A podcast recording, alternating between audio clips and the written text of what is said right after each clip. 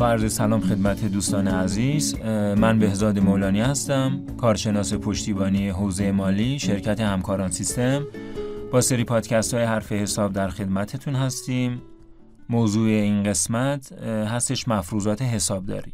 اما مفروضات حسابداری چی هستند؟ به فرسای اولیه گفته میشن که بنیان اصول حسابداری، استانداردهای حسابداری و روش های حسابداری رو شکل میدند و هر کدوم از این مفروضات می‌تونن خودشون منشأ یک یا چند اصل حسابداری باشند و مبنای تهیه و تنظیم صورتهای مالی رو شکل میدن. مفروضات حسابداری پنج تا هستند فرض شخصیت جداگانه حسابداری یا فرض تفکیک شخصیت فرض دوره مالی، فرض تداوم فعالیت، فرض ثبات واحد پولی و فرض تعهدی. تو این قسمت راجع به دو تا فرض اول یعنی فرض تفکیک شخصیت و فرض دوره مالی صحبت می‌کنیم. اما فرض تفکیک شخصیت چیه؟ یکی از اساسی ترین مفروضات حسابداری هستش. این فرض به ما میگه که هر واحد اقتصادی یا مؤسسه یا شرکت بایستی جدا از مالک یا مالکان یا سهامدارش در نظر گرفته بشن و خودشون یک شخصیت مستقل حقوقی هستند. از نقطه نظر حسابداری باید مرزهای هر واحد تجاری به وضوح مشخص بشه یعنی چی؟ یعنی مبادلات واحد تجاری نباید با یکدیگه و یا با مبادلات مالک یا مالکین اون ادغام بشه.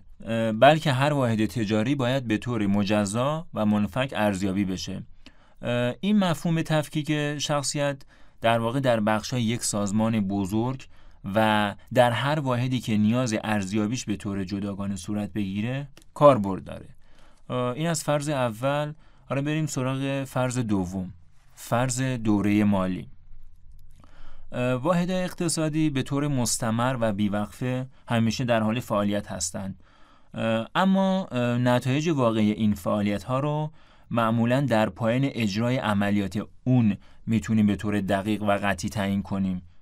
یعنی پس از وصول مطالبات فروش دارایی ها اجرای تعهدات و پرداخت بدهی هاست که در واقع می‌تونیم گزارش مالی رو استخراج کنیم. اما استفاده کنندگان اطلاعات مالی نمی‌تونن برای دریافت اطلاعات تا اون زمان تعمل کنن. پس میان دورهای زمانی مصنوعی و ساختگی رو در نظر می‌گیرن تا بتونن گزارش مالی رو تهیه کنند که بتونن گزارش راحتتر بگیرن. در واقع میان عمر طولانی مؤسسه رو به دوره های زمانی کوتاهتر و معمولا یک ساله تقسیم می‌کنند و در واقع واسه هر دوره گزارش مالی جداگانه ارائه میدن.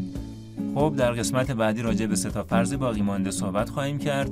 لطفا برای شنیدن ادامه پادکست ها به سایت education.systemgroup.net مراجعه کنید.